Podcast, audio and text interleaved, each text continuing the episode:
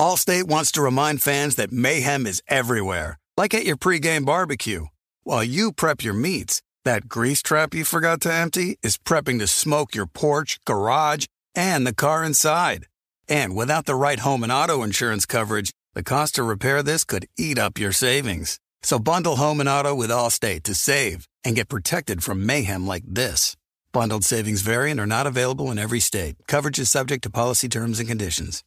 Thank you for traveling with Amex Platinum. To your right, you'll see oceanside relaxation at a fine hotel and resort property. When booked through Amex Travel, you can enjoy complimentary breakfast for 2 and 4 p.m. late checkout. That's the powerful backing of American Express. Terms apply. Learn more at americanexpress.com slash with Amex. Warning, this product contains nicotine. Nicotine is an addictive chemical. Black Buffalo products are intended for adults aged 21 and older who are consumers of nicotine or tobacco. If you're an adult age 21 and older and use nicotine or tobacco, I want to tell you about Black Buffalo's award winning nicotine pouches. What are they made of? Cured edible green leaves, food grade ingredients, and pharmaceutical grade nicotine. No tobacco leaf or stem. So if you're 21 and older, consume nicotine or tobacco, and want to join the Black Buffalo herd, head over to blackbuffalo.com to learn more. You can order nicotine pouches online and they ship directly to most states. Or check out their store locator to purchase pouches at thousands of retail locations around the country. Black Buffalo Tobacco Alternative. Bold flavor, full pouches. You know our trusted partner TireRack.com for their fast, free shipping, free road hazard protection, convenient installation options, and their great selection of best tires, like the highly consumer rated Kumho Majesty 9 Solus TA91. But did you know they sell other automotive products? Wheels, brakes, suspension, just to name a few. Go to TireRack.com slash Colin. TireRack.com, the way tire buying should be.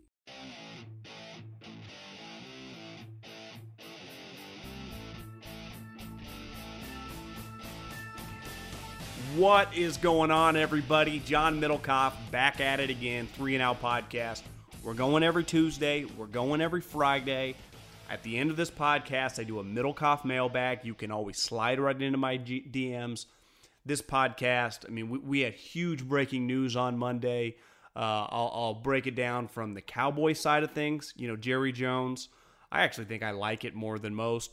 My thoughts on Jon Gruden finally making a pretty good trade. But really, what is the end game in Oakland? Because uh, it's one of the bigger trades you'll see anytime a player, especially midseason, gets traded for a first round pick.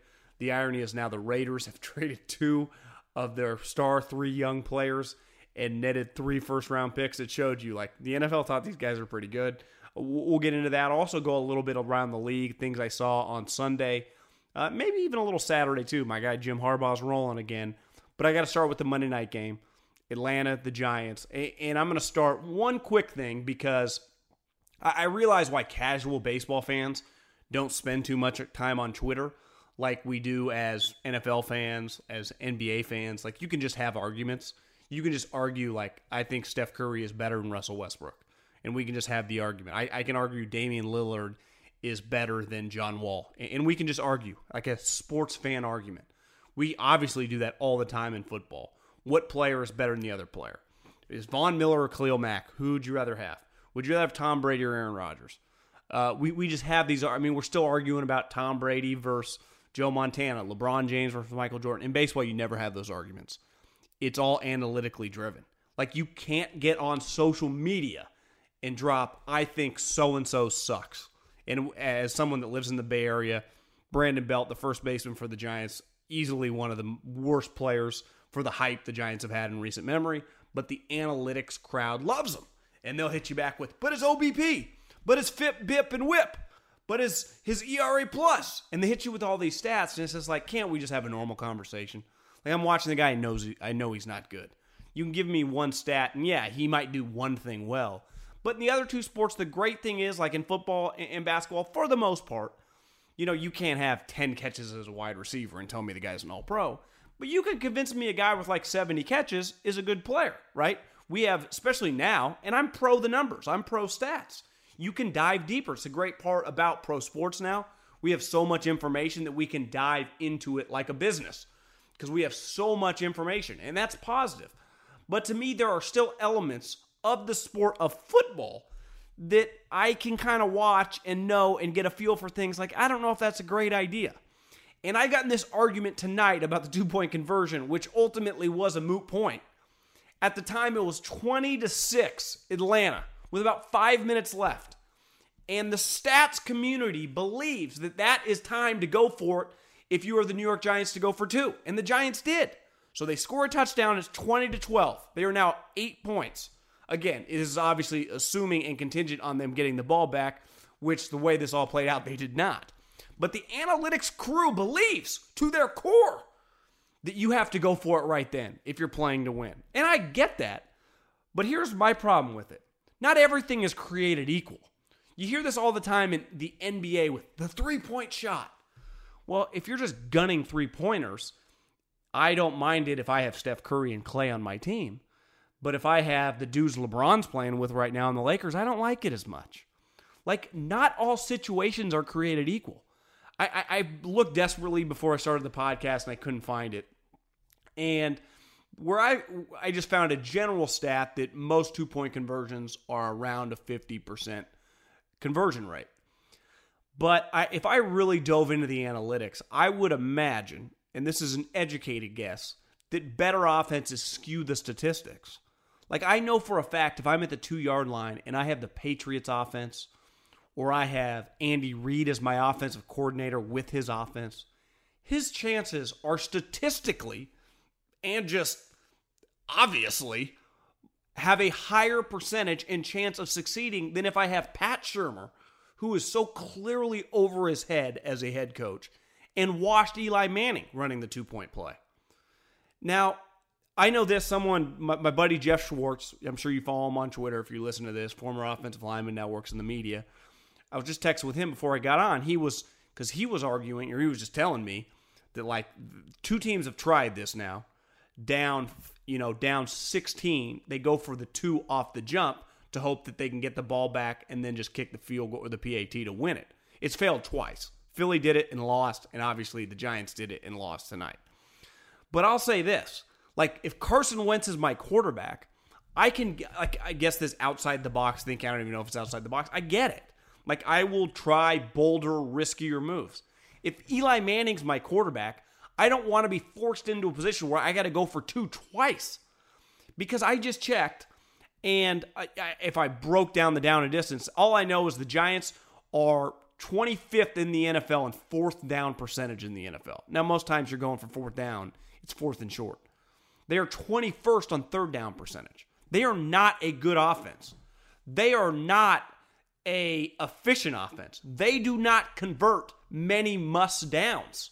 So to think that in that situation, down two points, again, there are a lot of other variables. And here's the problem with football like, there are so many variables in the sport. In baseball, it's easy. Like, what's your batting average against a left hander in a 2 2 count? Like, I can cut out the majority in, uh, in a dome. Like, I can cut out variables quickly. Well, in football, it's like, well, how's the other defense playing? How's your offense playing? Who's calling the plays? What wide receivers do you have on the field? Is your running back healthy? Is he already knocked out of the game? You got your second running back in the game. What is the other team's nickel packages if you do go three wide receiver sets? Who's the uh, opponent's defensive coordinator? If you plan on running it, does that team have an elite goal line defense? I there's just so many variables in football. It's why statistics and numbers people struggle with it so much because there is a huge personal element to the sport. Like in baseball, I can break it all down just with a spreadsheet. I can now there are obviously high character guys and low character guys, and uh, that stuff eventually matters. But for the most part, they say in baseball the the importance of that day and the chemistry of that team is that day's starting pitcher. Where in football, they're like even general managers don't know the plays. You know, to just assume that it's a 50-50 shot, I, I call BS on that. Maybe if Tom Brady's your quarterback, but not if Eli Manning in that offense, not with Pat Shurmur calling the plays, maybe with Kyle Shanahan as your offensive coordinator. But again, like Kyle Shanahan can be my offensive coordinator, he can call me a great play, but if CJ Beathard's my quarterback, he might not convert it. I, I think we get with these absolutes in these situations, it's just it's not a simple game of percentages. It just isn't, not in football because it's based on who's playing that position, who is on your team. How are you in these certain situations? Like, if you're a bad short yardage team, all of a sudden you're a 50 50 shot to get a two point conversion? Bullshit. No chance. Just not true. But, but I just, I understand why I, I dove into the analytics argument, and I can see why on social media, you know, why the casual baseball guy stays away because it is exhausting. And again, I, I I'm not opposed or not open minded enough to just disbelieve this. I understand if you got Tom Brady, the numbers may say, yeah, go for two right there. You know, Bill Belichick, you might be able to get a defensive stop, get the ball back, kick a PAT to win it. Now you could argue, I, I think the the average PAT this year is like 92%. Now, you just hope that that 8% is not Justin Tucker with the game on the line. But my other big takeaway tonight, because at the end of the day, it was a moot point. I mean, the Giants are god awful. They are terrible. Uh, and Eli's washed. Like, it, it's over. And we keep getting him in prime time. We had him in Monday Night Football two weeks ago. We had him in Sunday Night Football last week we have him in Monday Night Football in two weeks against the night. It just doesn't stop. I don't know how much longer I can take, uh, but but it's it's beyond over. Like you can't keep rolling this guy out as your quarterback. Uh, he's just it's not functionable. You, you will just keep losing every game. If he's your starting quarterback, he can't move. You are going to lose. I would say every game but one moving forward, just because you do have like you have Odell Beckham Jr a generational wide receiver. You have Saquon Barkley, who is a fantastic running back. Sterling Shepard, Engram, your offense is loaded. Yeah, your offensive line's not great. So most offensive lines aren't great. Eli can't move. He's not accurate. There was a play tonight where they uh, they they went forward on it was like fourth and short. And here's another good example. They went forward on fourth and one. I think it was the end of the first half or early in the maybe it was early in the second half. I can't, I can't even remember now. Maybe it was the middle of the second quarter, whenever it was. they went for it on a fourth. It was fourth and one, and they ran this pretty good play to Odell Beckham. He kind of did a little fake, like he was going to, you know, run back toward Eli, and then just went toward the pylon. And he was open, and Eli did not pull the trigger. He never pulls the trigger. And they went to a shot of Pat Shurmur when he said throw to Odell. Like Odell was open, even if it was a step open. He was open off the option route. Like Pat Shurmur schemed it up, it worked, yet Eli Manning could not execute the play. Eli Manning can't execute plays. It's just really that simple. Like watching him and Matty Ice, Matty Ice is playing a different sport than Eli. And if you're the Giants, and this will lead into, I know this. The Raiders are full on fire sale right now. Everyone is available. Every single person in that building except Jon Gruden is available. Mark uh, Mark Davis would trade Reggie McKenzie for the right price. Like every guy's available. If I'm the Giants, I would think about because they're not going to be in the business of drafting a rookie. We just saw that last year. They could have had Sam Darnold. They said nope. Now I think now they know Eli sucks. But that doesn't change their mindset. They're not going to want a rookie quarterback because they're going to say, if we can just get somewhat of a veteran guy in here, we have the roster and players around them that we could, in theory, compete. If we got, let's say, Derek Carr, like Derek Carr with Odell Beckham, Sterling Shepard, Engram, and Saquon Barkley, and we draft, you know, a couple offensive linemen, maybe sign another one in free agency, we got something going. So if I'm them, I'd offer right now probably two twos, and it'd be worth the risk. I'm not giving up my first round pick. I, I, I just can't. And Derek's not worth that, but I'd risk a couple twos. You know, because you can't function with this. You're just going to keep losing games. You're going to keep being a laughing stock, and you're going to waste a generational wide receiver. Every game that you play with Eli, you're wasting Saquon Barkley and, and Evan Engram. Like, I, I don't care as much about defense anymore. The rules are not on for the 85 Bears or the 2013 Seattle Seahawks. The game has changed. Adapt or die. Like, you can function with Derek. You can be a competitive team with Derek Carr if somehow you got Teddy Bridgewater. But you will, you're just wasting games with this season. Like, I'd trade for Derek tomorrow. I, I really would. or if you're listening this on Tuesday today, I'd get him in here for next week. Like, what are you waiting for? Like, th- this is a joke. You can't roll, the, and you have players around him. When Gruden is throwing up the white flag, he's over it. Like, he doesn't want any of these players, he wants them all gone. Now, some of them might cost a little more, but I do think that you could get Derek for less than a first round pick. And just because I, I can't see any teams offering a first round pick for Carr.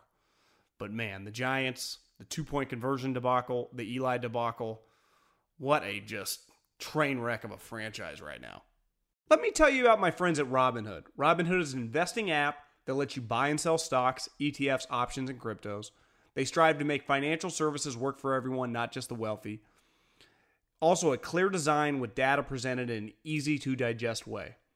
Cost is zero commission fees. Other brokerages charge you up to $10 for every trade, but Robinhood doesn't charge commission fees, trade stocks, and keeps all for your own profit. It's designed and very, very easy for the consumer. Easy to understand charts and the market data. Place a trade in just four taps on your smartphone. Robinhood web platform also lets you view stock collections, 100 most popular sectors like entertainment and social media, curated categories like female CEOs and analyst ratings of buy, hold, sell for every stock. Learn by doing as you invest and build your portfolio. That's how Robinhood thinks. It's all for you. And again, zero commission fees. Here's the thing Robinhood is giving listeners, my listeners, a free stock like Apple, Ford, or Sprint to help you build your portfolio. Sign up at middlekauff.robinhood.com. That's Middlekauff, M I D D L E K A U F, just one F. Middlekauff, M I D D L E K A U F dot robinhood.com. And that gets you a free stock. Download the app. You're crazy if you don't. Let's dive into the big trade and let's start from the Cowboys angle. J- Jerry Jones, I, I, I forget exactly when he said it. I think I've referenced it on this podcast before. It's one of my favorite quotes ever, and I, I think it rings so true. I, I, I most people that listen to this know I, I like business. I like the business aspect of pro sports. It's why I aspired to get out of college football into the NFL. I liked how they viewed players as assets. I liked trading. I liked the draft. I, I liked it all from the business standpoint contracts, what players are actually worth, uh, instead of like college sports where you pay them under the table. I, I, like it when you can just pay them over the table. It's capitalism. It's, you know, I, I like business. I went to business school uh, and I love sports. So it was, I wanted to work in pro sports. Well, the great part about pro sports is trades happen. And Jerry Jones once said that I've never paid a premium and not received a premium. But the, the point of what his statement was was many times he's paid and thought he got a deal. Like I'm paying 50% on the dollar. Usually, when you do that, you're not receiving a great asset back. Now, Jerry paid a premium when he gave up a first round pick for Amari Cooper. It is a very bold move, and we'll get into the Raider side of it. But I'll say this he is paying a first round pick for a player that was once drafted in the top five, that came from the University of Alabama, whose first two seasons looked like he had the potential and ceiling of a guy that should be a top six, seven wide receiver in the NFL. Like, might even make a couple all pro teams. The type guy that, you know, would have a 100 catch, 1,300 yard season, 12 touchdown type season in his prime. Now, it's obviously gone the other way the last couple years, but I think Jerry would tell you this over a cocktail or two. One, I had to overpay a little bit because a lot of other teams were going to get him for a second round pick. Like if I was the 49ers, I would offer my second round pick for him. Well, Jerry's second round pick is not going to be as good as their second round pick. I'm just using them as an example. And I think there were rumors that the Eagles were offering a second round pick. Now, the Cowboys' second round pick would probably be better than the Eagles' second round pick as it stands right now. But you never know. And maybe Jon Gruden just wants to deal with the Eagles. I don't know. So Jerry said, screw it. Here is my first round pick. But I'm not trading. I, I, you also have to factor in this. Like this wide receiver draft, there is not a top 10 guy in it. Depending on who you talk to, there not might, might might not be a player between 11 and 20. I like N'Keal Harry. Watching the last couple games, his value might be diminishing a little bit. Talking to people in the South, A.J. Brown at Ole Miss, I don't know if he's very fast. He might be a pick in the 20s. And as several people that covered the Cowboys, like the Cowboys were going to take a wide receiver this year. So they viewed it go, uh, Amari Cooper's like a year older than Calvin Ridley. Again, Amari Cooper's not 27 years old, he's 24. He will be 25 next year. Now you got to factor in the money. He'll cost 14 million next season and then need a new contract. But I know this. You know what it costs in free agency? Jerry Jones does because he just tried to buy the top free agent wide receiver last year. It was going to cost him $16 million a season for Sammy freaking Watkins. It was coming off a 38 catch season. That's what it was going to cost him.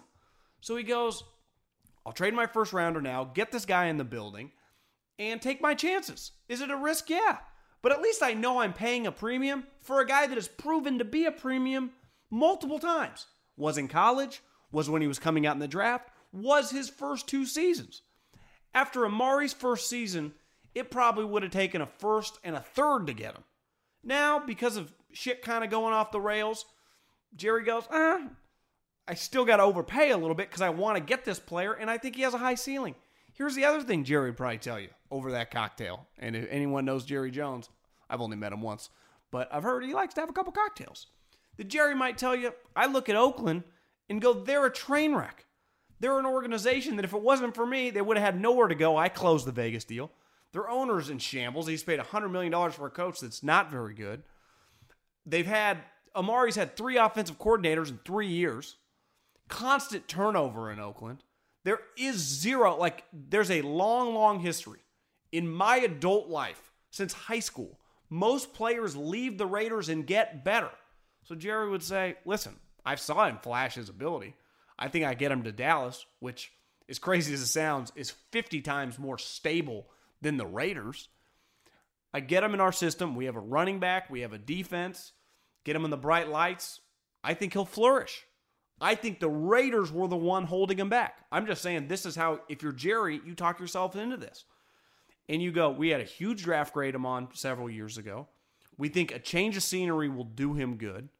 He's born and raised in the South. He went to school in the South. I know Texas isn't technically the South, but it's a more comfortable environment. He doesn't have to worry about the Raiders don't even have a place to play next year.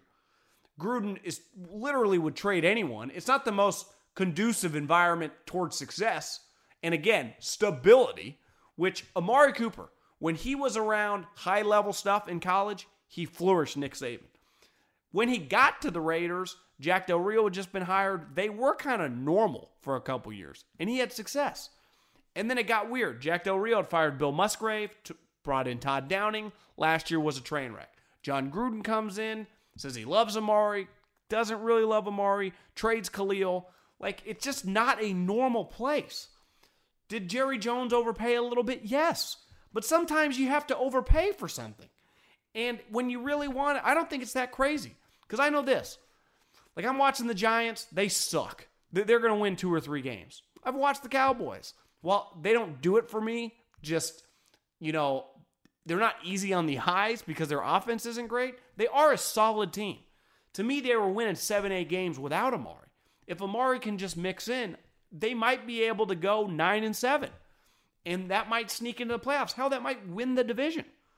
So I, I get where Jerry justifies this in his mind. And again, Amari's age and kind of slash underachieving make it an easier sell if you're in the Cowboys building. Like, I don't think it's as wild as Twitter will tell you. It's like Twitter was telling me it was crazy that the Giants – like, no shit, they should have gone for two. I'd say, I don't know about that. Just like, oh, Jerry's nuts gave up a one. Well, a year ago, Amari would have been a, worth a one easy. Since then, they've had a coach that's kind of gone crazy and gone rogue and started trading everyone. Hates the GM. They, they have a fake relationship. The, every player on the team doesn't know if he's going to play or not the following game. Like, it's not really a normal environment for high level guys to succeed. So yeah, I thought Jerry was pretty bold. But I, listen, I'm kind of an Amari fan. Uh, I'm an Amari believer. I'm not giving up on him yet. I don't think it's that crazy of a trade. Would I have done it if I was Jerry? Maybe not, but I do understand it. And I don't think it's social media will just destroy it. I, I don't think it's as crazy as people are making it out to be. Okay, before we get into the Gruden aspect of this Amari Cooper, let's talk about my friends at LinkedIn. I know a lot of people that listen to this are either run a business, run HR elements of the business, are in charge of hiring people for said business. And we all know that we need to hire good people in any job. And the hardest thing to do is find those good people. Well, that's where LinkedIn comes in. It's the world's largest professional network. People go to LinkedIn every day to grow professionally and discover job opportunities. 70%, I repeat, 70% of the US workforce is already there. This way, if you post your job using what I'll give you here in a second, most people in the workforce see it. Do you know that the majority of people do not visit job boards? Yet, most LinkedIn members, they have not re- recently visited those job boards. Nine out of 10 of those LinkedIn members are open to new opportunities. So you can only reach them on LinkedIn. That's why a new hire is made every 10 seconds using LinkedIn. And businesses rate LinkedIn 40% higher than job boards at delivering quality candidates. So hurry up, go to linkedin.com slash John and get $50 off your first job post. That's linkedin.com slash J-O-H-N to get $50 off your first job post. linkedin.com slash J-O-H-N. Go make hires easy using LinkedIn. Let's get to the Gruden aspect of this Amari Jerry deal. As I told you, I understand Jerry overpaying for Amari. Gruden, if you are willing to trade Amari Cooper, you're obviously going to do it for a first rounder, and clearly the Cowboys were the only team willing to give them a first rounder. So, a no brainer, a good deal. And I think Gruden's getting a lot of credit. But I also think this, and I was talking to a couple people in the league today and just around the football world, and they brought up good points. I was thinking the same thing. Like, you get rid of Khalil, you get rid of Amari, you keep getting dinged for having a bunch of old players. Like, how do you get young players? You have a young, talented player already. Like, when you give him up, now you, how do you replace Amari? Do you do that in free agency? Okay, well, as I said earlier in the Cowboys example with Sammy Watkins, that player costs $16 million a year. In free agency, it is the ultimate, the ultimate uh, buyer's market. Excuse me, seller's market, given that the player and the agent are going to win, the team is not. Now, the team might win in the sense that they get the player on their team, but you have to overpay for them. It's why these last several years, when you've seen a lot of these guards and interior offensive linemen hit free agency, they've been paid a premium. And it's why a lot of the times their team, the Raiders have actually signed a couple. Kelechi Osemele, at the time, he was made the highest paid guard. The year before, Rodney Hudson was made the highest paid center. It's not like that Reggie McKenzie knew they were good players and other teams didn't. The entire league knew how good they were. The thing was, at the time, the Raiders had all this money and they needed to pay someone. So they bought those two guys, and they were good. They also paid Bruce Irvin at the time $11 million a couple years ago, which was a lot of money. And that's what free agency costs. You have to give Bruce Irvin type guys $11 million. They gave Jordy Nelson this year like $8 million. Michael Crabtree got like $8.5 million by the Baltimore Ravens when the Raiders cut him. Like you get paid a lot of money in free agency. So you get rid of Amari Cooper. The year before, he's going to get $14 million. And Jon Gruden goes, Well, I didn't really want to pay Amari Cooper $15 million a year. Well, eventually, you're either going to go sign that guy in free agency that you are willing to pay that. So you'd have to look at the free agent market and you go, Is there going to be a free agent wide receiver that hits the market who's going to be better? The answer is going to be no.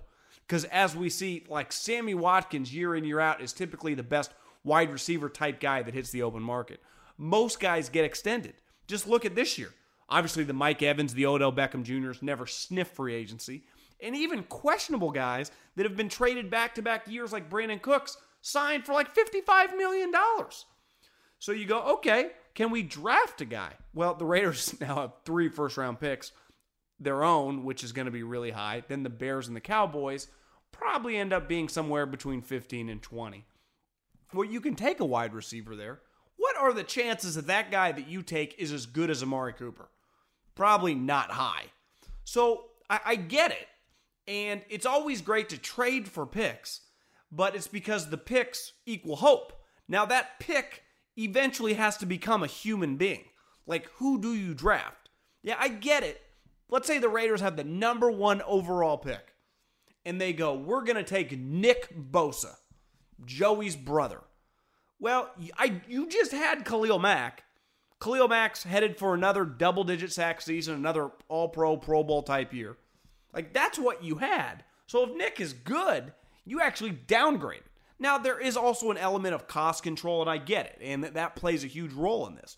But now the Raiders have this unlimited budget, like $75 million in cap space, and they got all these first round picks, but they don't have any players. And they don't have any young players on their team. Well, they did have two young players that the NFL just told you were worth a total of three first round picks. Like that's that's the whole point of this entire endeavor. Now I get it, Gruden wants to hit the reset button. We have a long history of showing and and it being proven that Jon Gruden struggles at drafting. So I do not have confidence that Jon Gruden's going to be able to draft good players. Now, if he can add a GM, because clearly he doesn't listen to general manager Reggie McKenzie, I'll believe they have a chance because they clearly have the capital. I tweeted out earlier today just because you have a lot of capital, just because you win the lottery, does not mean you're going to stay rich. Isn't there the statistic the majority of people that win the lottery go broke because they don't know how? Just because you have a lot of capital doesn't mean you know where to invest it. If you just walk down the street and had a million dollars in a bag and handed that million dollars cash to five different people in just an average town, do you think the majority of those people, or let's say 10 people, would turn that money that million dollars into five million dollars, ten million dollars? No. Most of people would lose it, spend it on stupid things, would waste the money. Now, I'm not saying that Gruden is just going to go waste these picks, but he's not proven to be capable and able of hitting on most draft picks. I don't trust him as a talent evaluator. I trust him as a coach. I don't even hate this deal. I get it. If you're like, I'm not big on paying Amari long term, you get a first round pick. No brainer. I would not have traded Khalil Mack I my, my biggest struggle is I'm never in the business of trading high character talented guys. Now, red flag talents, high high talent red flag guys, I get it. Like I understand it. I I, I get trading Marcus Peters last year. I see why people kind of struggled with Brandin Cooks, even though there's never been any really public incidents. Clearly, there have been issues.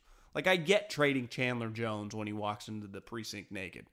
I, I I don't really quite get trading an underachieving 24 year old player that still has a high upside. I, I, I don't. But you can convince me. Like, I, I get both sides of this deal.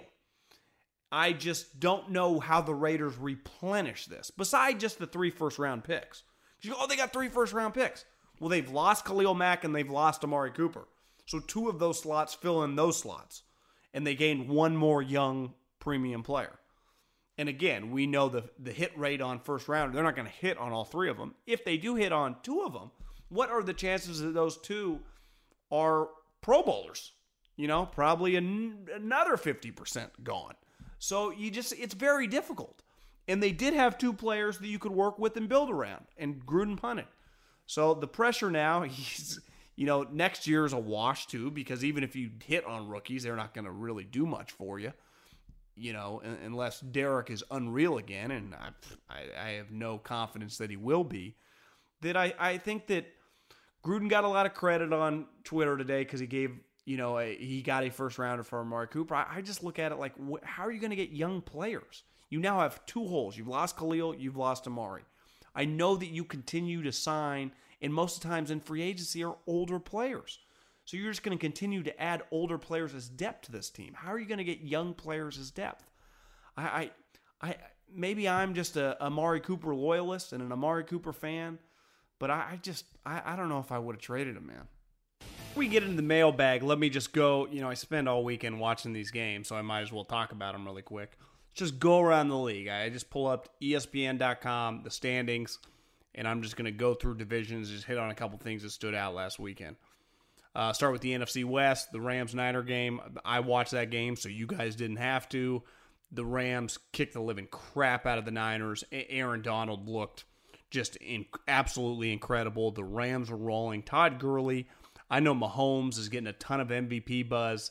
To me, you could easily split this MVP between Gurley and Mahomes. That that would be my vote if I was an MVP voter right now. Niners in absolute shambles. The Cardinals are terrible. Seattle had a bye. Saints five and one. Got a little bit lucky, obviously, with Tucker missing the extra point, you know, to win it in regulation. I do think, though, win or lose this, I just think the Saints are really good. Huge game this weekend with Minnesota. We'll get in later this week. But, you know, the Saints have rebounded after starting 0 1. Got to give Carolina Panthers credit. They were also down big. The Eagles on the road coming back. McCaffrey has been a completely different player uh, for his second year. I mean, he looks like a legitimate NFL running back. Give Cam his due. He's played much more consistently. Falcons and the Buccaneers, kind of crazy. It feels like both of them have a combined two wins. The Bucks are three and three somehow. I guess they did start two and zero, oh. and the Falcons are three and four. That's just a good division. Bears, pretty rough loss to the Patriots. Mitchell was terrible. I mean, he just was not very good. He misses way too many layup throws. Uh, Khalil Mack was you know, looked like 50%. He, off that rolled ankle, their defense did not play very well. I also think it's more of an indictment, uh, not necessarily on the Bears, but just how great the Patriots' offense is. I mean, Gronk didn't even travel. They, they lit them up like a Christmas tree. The Lions picked them on Friday, thought they would beat Miami. Their offense is really, really good. Give Jim Bob Cooter credit, give Stafford credit. Those wide receivers, uh, they are just good. Packers had a bye. Vikings got a pretty easy win against the Jets. We knew that was coming.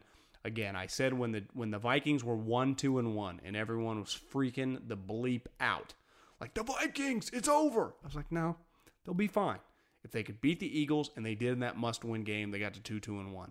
Then they've rattled off back-to-back wins the last two weeks. Another four, two, and one. They're in pretty good shape with a big game this weekend. Giants are terrible. Cowboys uh, you know, are right in this thing at three and four. Their their defense is really good. Uh, but the problem is they don't have a very explosive offense. They just traded for Amari Cooper. We've obviously talked a lot about that today on the podcast. I, I, I think that all three of these teams could win the division. I said from the jump, I thought the Redskins were pretty solid. The problem is this is probably the worst team Alex has played on in the last seven years. So more is going to be he's going to be asked to do more as this season plays out. And that's where I think is going to be the difference. Like Alex, if Alex was a really good player, like a legitimate top seven quarterback, I'd go, I think the Redskins win 11 games. But to me, he's not. And that's why I think they end up 9 and 7. I think the Eagles can end up 9 and 7. I think the Cowboys can end up 9 and 7. I view all these teams as 9 and 7 teams. And I like Jay Gruden. Raiders got a bye. Broncos, we talked about the Thursday night game. Chargers got a big win. I mean, they're 5 and 2. Think about this. Last year, after seven games, they were three and four because they started zero oh and four. They're in great position right now, being five and two. They're only one game back of the Chiefs, and they still have another game against the Chiefs. Now the game's in Kansas City, but uh, this at the two best teams in your division, to me, this is the best. Like Carolina and New Orleans, that's solid, but I'd take the Chargers and Chiefs of two teams that I could envision. I don't think they would, and I would bet against the Chargers definitely in a big playoff game. But that doesn't mean they can't do it. Their their roster's exceptional. Bosa will probably come back. The, the, Ingram, uh, excuse me, I meant Melvin Gordon. They got Melvin Ingram and Melvin Gordon. Both those two guys are just studs. Rivers been awesome this year. Keenan Allen's a stud. Tyrell Williams, their deep threat's awesome. I, I like both these two good teams, these two top teams. I mean, the Chiefs destroyed the Bengals. Chiefs are excellent. Andy's just looks like he's having a blast coaching. The South, I mean, I think is terrible. I, I can't believe the Houston Texans are four and three. I, I just don't watch them and think they're very good. But you're four and three or four and three. I mean, they're in position. The, the Titans, tough loss. I mean, your coach going for a two point conversion to win the game with 30 seconds left. I don't totally love that. Not when you're a playoff team. If you're like a one win team, I get that. But the difference between winning and losing that game, and you've just won games in overtime, like going to overtime is okay especially because th- there was a if you're four and three, you're in first place. Losing that game, you're not three and four, you're not. Like that that was a big swing weekend. Jacksonville Jaguars shelved themselves. Bortles finally got benched for Kessler, even though Marrone came back today on Monday and said that Bortles will be their starting quarterback moving forward. Listen, they got more problems than Bortles. You drafted Leonard Fournette in the top five to be your dude. And last year, for the most part, he was their dude. This year, he disappeared. I mean, his hamstring injury, whatever, something weird's going on. They had a trade for Carlos Hyde, who's actually having a solid season, but he's not Leonard Fournette. I mean, that that derails their whole team, and then obviously their defense has not played up to snuff. The Cleveland Browns, Hue Jackson established himself again, worst coach in the NFL. How he still has a job is just beyond me. I, I think I wouldn't question this because it's the Browns and there's just so much dysfunction in that building. But I think Baker Mayfield has looked a little pedestrian. Uh, the Ravens, that's a pretty devastating loss. You were in full control to have him miss the PAT. I mean, it's weird to say this, but I mean, the kicker on the Ravens is one of their best players. Tucker feels automatic anytime he kicks it from anywhere on the field. So that's that's a pretty devastating loss. The Bengals just got their ass kicked, and the Steelers did not play. Uh, the Bills are terrible. The Jets, but the Jets are like every other week. You know, so this two weeks ago they kick ass. This week they look terrible. Next week they'll probably be good. They're just a roller coaster, and that's what happens when you have a star rookie quarterback and you don't have much talent around him. It's just going to be a roller coaster ride. The Dolphins got problems. I mean, the rocket ship is their quarterback. Now they play the Texans, who I was just blasting the Texans, who are four and three, but they're playing the Miami Dolphins with Osweiler on Thursday night, they're probably going to be five and three. So if you're five and three, you're pretty solid. And the Dolphins will probably be, I mean, they will be because they'll lose. They'll be four and four. And then we got the Patriots, who are just going to cruise to another 12 and 4, 13 and 3 season. Okay, let's get to Middlekauff mailbag. Longtime listeners, you guys know how to get in. Just slide up into my DMs at John Middlekauff, and I will answer the questions. Got about 40 unread questions. I'm going to start banging them out. The only way you can get out of a, of a hole, a wise man once told me, is drop the shovel. Here we go. My question Do you still have Odell Beckham as an elite top five wide receiver? I, I do. Uh, I don't blame him for the problems. I blame Eli Manning. As you saw tonight on Monday Night Football, he still looks awesome. Just explosive speed, he's the total package. I, I got no. I, Odell kind of drives you nuts. You know the fighting, kicking nets, and the AC units on the sideline, and some of his ass, outbursts, and you know talking with Josina about stuff that you'd rather have him not talk about. But at the end of the day, he is an elite player. If Antonio Brown's one and Hopkins is two, Julio probably three. I mean, he's four. I mean, he's right there. He, he is a he's an elite player. I still don't understand how Clay Matthews has a job. He does nothing. It's comparable to Eli being finished, but been about the same amount of years. Yeah, I I think there's something to be said for they just really like Clay Matthews. You know, like he's just a good team guy. They like having him around the operation. They've never really been able to replace him, even though they have tried. But I'm with you. I mean, I, I he's just not a very good player. Try hard guy at this point in time in his career because he was excellent. When I first got in the NFL in 2010, it was the year the Packers won the Super Bowl. We played him twice. The first game of the season, he knocked out Kevin Kolb, and that's how Michael Vick started starting. And then we played him in the playoff game. I mean, he was unreal that season. In like 2010, 2011, 2012, I remember seeing him live in a game in 2013 when he destroyed Colin Kaepernick on the sideline of a candlestick game. That was a game. I think the 49ers won like 28 to 27, just an unreal regular season NFL game. But man, Clay Matthews was an excellent player. Like he really was a fantastic player. For everyone that makes fun of him a lot, and I kind of do now too, he really was a good player. So I, I do think they value that. They value standing by guys. But it is the NFL, and the quicker you cut bait, the more freedom you have to use that money to sign other players. So yeah, they, they have they have definitely uh, held on too long. Hey, John, huge fan of the podcast. I make sure to listen. I'm a New Jersey and somehow a lifelong Niner fan. Wanted your thoughts on something I've noticed watching the Niners. Defense this year. I'm not an X's and O's fan, never played football. I'm mostly nerd stats guy. But even I have noticed when the Niners defense is defending in the red zone, they almost are always in zone coverage. WTF does Saleh keep doing that? Rodgers abused them last night. This, this shows you how far I'm behind. I'm uh, almost a week behind. Mahomes a couple weeks ago, it drives me nuts. I understand they don't have a whole lot of talent on defense, especially in the secondary, but it seems dumb to constantly play zone in the red zone and you give up touchdowns. I just don't see. I just want to see Reuben destroying people in the red zone. Blah blah. blah. Appreciate your time reading this. That was a long question. Listen, I I don't pretend to be Bill Belichick and Bill Parcells when it comes to this. I, I do know the majority of what they do on that defense is playing in zone coverage. Uh, to play man coverage on the goal line, you you would think in theory if you were ever going to play man coverage, if you're at like the five yard line, your guy should be able to cover for basically 15 yards. The, the field is then wider than it is deep. Uh, if you are in zone coverage, smart offensive players can find little areas to sit, and good quarterbacks, like you said, Rodgers or Mahomes, are going to be able to know where to beat you in zone coverage. Where in man coverage, again, in theory, if you have DBs, it should be a little more difficult uh, to play. Listen, I. I'm probably the wrong guy to answer that question, right or wrong. I, I just think at the end of the day, the Niners' personnel on defense, especially in the secondary, is atrocious. So whether you play man coverage, whether you play zone coverage, if you are playing a good quarterback, CC Aaron Rodgers, he is going to abuse you in the red zone. Like if the 49ers play a guy like a Peyton Manning in his prime, the Philip Rivers, those type guys, it's just not a fair fight. You know, I'd argue it's not even a fair fight if you have elite defensive players in 2018 because of the rules. But when your talent on defense is below average and you are playing top 10 quarterbacks, you're going to get beat. It's just, eh, eh, I mean, it's easy to blame Robert Saleh. It's the way football works. You always blame the coordinators.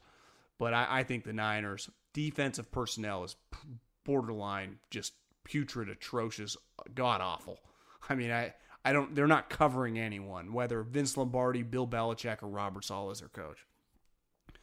John, question I have is about Oakland with the with the full fire sale going on in Oakland. Do you think Gruden is sharing his vision of the team going forward with Derek Carr to keep him engaged? Thanks, Michael. That is a good question. Uh, this question was asked before Amari was traded. When Amari was traded today, I read that they pulled him off the practice field because the Raiders are coming off a bye, so they practice on Monday. Players on the team did not, they just thought he was yanked off for whatever. They did not know what happened until after. Gruden did not say anything to the team, didn't say a word, and they found out after the fact. So now, obviously, why he doesn't owe any of the players on the team an explanation. I do think there is a chance that he has talked with Derek about why he traded Khalil Mack. If he didn't ask him what he thought about Amari Cooper, I do think they would talk about it after. Now, as I'm recording this, I have heard there is a chance Derek gets traded. I know Jon immediately poo pooed it and shot it down. But I I don't know if he treats him like, you know, the Warriors would with Steph Curry. Uh, I, I do think he talks to him a little differently than every other player, just from the fact that they meet a lot. Uh, they, they talk every day. They spend so much time together as the offensive coordinator and the head coach. And again, Gruden can be a professional bullshit artist, but he has said over and over and over and over again his admiration and his desire to coach Derek, to want to get Derek better. And if Derek fails, that's a reflection on him. So the more I'm talking myself into it, I, I think it'd be a little crazy and dumb for Gruden not to just talk it through with Derek. I mean, you're only as strong as your starting quarterback and just his confidence. So yeah, I'm sure they've exchanged some some words over it. Okay, love the pod avid Bills fan. I'm pulling for Josh Allen. However, his performance has been underwhelming to say the least. Yeah, it's been, a rough uh, Josh Allen season. Obviously, the Bills should have had a better plan to learn and develop on the sideline. Agree, but instead the Bills went uh, with the plan of the interception machine, machine Peterman and AJ McCarron. I know it's not a far fetched idea with almost no precedent in the NFL, but is there any chance the Bills would draft another first round quarterback in the upcoming draft to either replace or compete with Allen. I would say slim to none, especially because their pick is more likely going to be in the top 10. Part of drafting Allen, and this was always uh, the motto where I went to college at Cal Poly, and I do think it's very true. It, it rings true, and it, it has my entire life. Learn by doing. And I do believe that it's never been easier to teach quarterbacks that, through experience than right now, though I do agree with what you're saying in the sense that no quarterback in recent memory that was drafted this high needed a redshirt year more than Josh Allen. But you knew what you were getting. You knew he was a major project. You were going to live like his statistics in in college were uh, were terrible. He wasn't going to come to the NFL and light it up like a Christmas tree. I mean, no one expected him to go Pat Mahomes 22 touchdowns through the first, you know, 7 games of the NFL season you knew what you were getting in with. I think you just got to live with it. I, I think it's it's not a far fetched idea because I do think people have talked about it. I just think there is zero chance, like literally zero. I'd say negative chance that the Bills would do that because part of drafting a young quarterback is by year two, year three, you want to use all these other assets, whether it's your draft pick, whether it's free agency money, to build around him and try to have an excellent team to try to win while he's on his rookie contract. But I, I like I like thinking outside the box. Look at me sliding right into your DMs. Feels good to be in here. Glad to have you here. Diehard Lions fan, and I'm struggling to figure out what their future looks like. Do their wins over the Pats, Packers, you can also add the Dolphins now, mean Patricia will have the team trending in the right direction, or will they continue to be the same old Lions? I do think the division is just playing out to be really difficult. You know, the Packers might be the least talented team in the division, but they do have Aaron Rodgers. And, I mean, say what you want about him. Mike McCarthy has a long resume of winning. The Bears have a lot more talent to me than the Lions and even the Packers, but Trubisky's their quarterback. The Lions' defense is a major question mark. I know there was, I didn't read the article, but I saw a headline like Ziggy Ansah said he would wish his injuries on no one. Clearly, it sucks to be Ziggy Ansah. He constantly gets hurt. But their defense isn't that talented. But their offense, I'm telling you, I, Detroit's one of my favorite offenses in the league. They light you up throwing the ball. They can all their running backs can catch, and Kerryon Johnson can actually run the ball the the rookie from from uh, Auburn. So I same old Lions. I I mean the same old the Stafford Lions have been really competitive. They've made the playoffs I think three times in his career. They've been eight and eight, nine and seven a couple other times. Like I, I think they can go nine and seven and compete, you know, for that wild card spot, like down the stretch in December. I the, honestly, they're kind of growing on me. Uh, you know, I crushed Patricia, and everyone did. The backwards hat looking like a slob. Well, he's turned that bad boy around, and you know, the team's the team's playing pretty good. What's up, John? Really enjoy the podcast. The way things are going this year, it looks like the Raiders are locked to have a top five draft pick. Could you see them taking Herbert and moving on from Carr? If so, would hit, what would his trade value be? I think I talked a little bit about this earlier in the pod. I think you get maybe two twos for him, maybe a second and a third.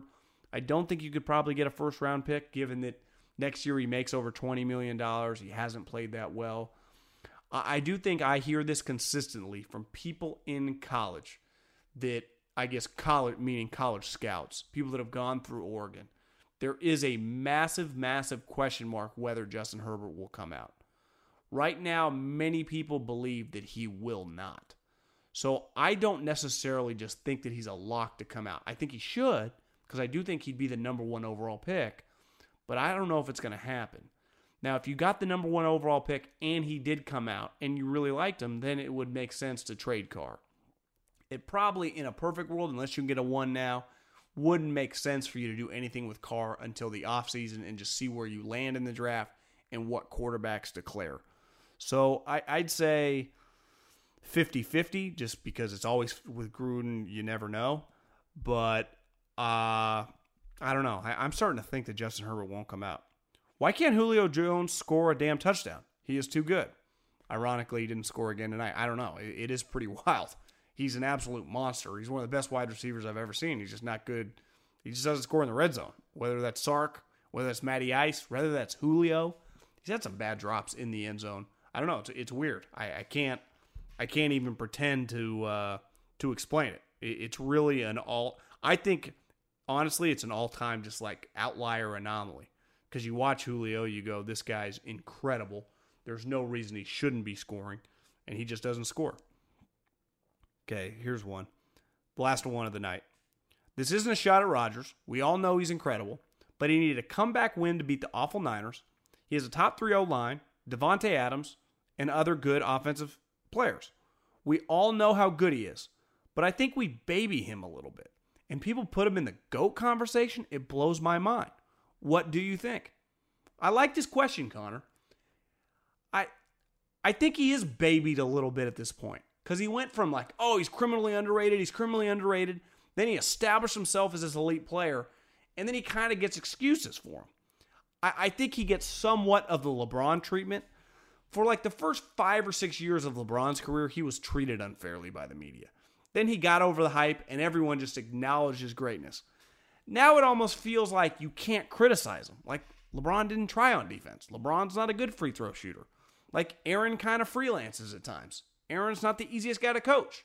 Aaron hasn't always got along with his teammates. Now we judge Aaron almost differently. Like there's no disputing he's one of, in my, I'm 34. I did not get to see Marino and Elway beside like YouTube in my prime sports watching years.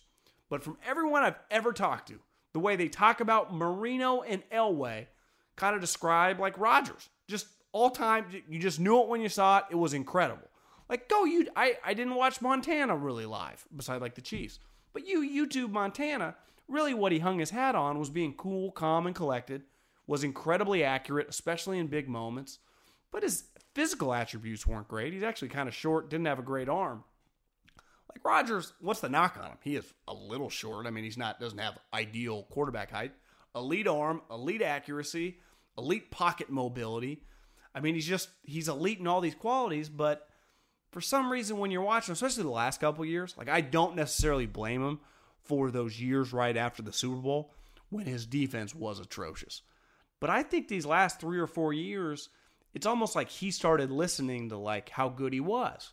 And I think it was hard for Mike and the offensive staff to coach. He's not the easiest player to play with, uh, despite how great he is. So I, I do agree he is babied a little. And to me, he he'd be right on the borderline of the top five. Uh, but I'm with you. I, I couldn't even begin to put him in the GOAT conversation.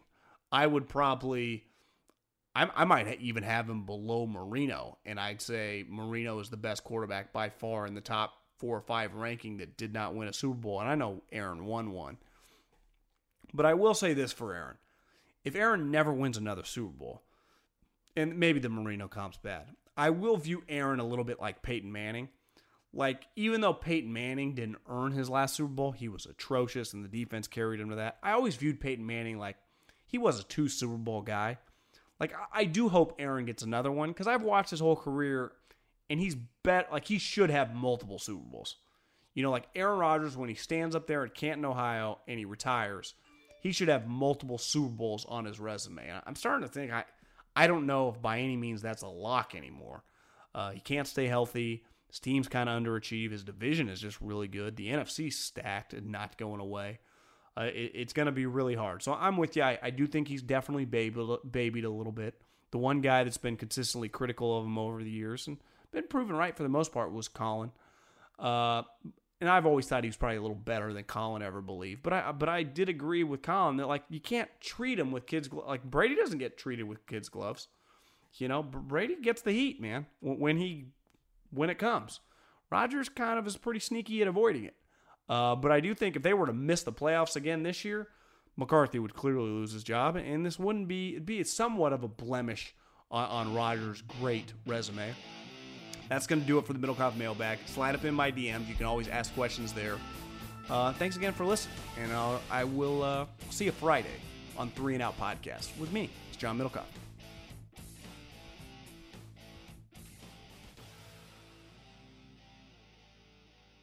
Allstate wants to remind fans that mayhem is everywhere, like at your pregame barbecue. While you prep your meats, that grease trap you forgot to empty is prepping to smoke your porch, garage, and the car inside. And without the right home and auto insurance coverage, the cost to repair this could eat up your savings. So bundle home and auto with Allstate to save and get protected from mayhem like this. Bundled savings variant are not available in every state. Coverage is subject to policy terms and conditions. Live Nation presents Concert Week. Now through May 14th, get $25 tickets to over 5,000 shows. That's up to 75% off a summer full of your favorite artists like 21 Savage, Alanis Morissette, Cage the Elephant, Celeste Barber, Dierks Bentley, Feid, Hootie and the Blowfish, Janet Jackson, Kidz Bop Kids, Meghan Trainor, Peso Pluma, Sarah McLachlan. Get tickets to more than 5,000 summer shows for just $25. Until now through May 14th. Visit LiveNation.com slash Concert to learn more and plan your summer with Sean Paul, Sum 41, 30 Seconds to Mars, oh, and Two Door Cinema Club. I'm so excited to tell you JC Penney and country music singer-songwriter Walker Hayes are partnering together on a new limited time men's collection for the everyday guy. What I love about Walker Hayes is his laid back nature. He's a family man and being a country megastar while also having seven kids. You know, he likes to keep his style cool and casual. This new collection is perfect for the guy living the t shirt life or someone wanting some fresh options that feel just as good. It's easy to wear, affordable styles that celebrate the ultimate family man, along with the quality, durability, and sensibility dads appreciate. Available online Saturday, May 4th at jcp.com and in store Thursday, May 16th, just in time for Father's Day. Limited time only. JCPenney, make it count. With the Wells Fargo Active Cash Credit Card, you can earn unlimited 2% cash rewards on purchases you want and purchases you need. That means you earn on what you want, like trying out that new workout class, and 2% cash rewards on what you need, like a foam roller for your sore muscles. That's the beauty of the Active Cash credit card. It's ready when you are with unlimited 2% cash rewards the Wells Fargo Active Cash Credit Card. That's real life ready. Terms apply. Learn more at wellsfargo.com slash activecash.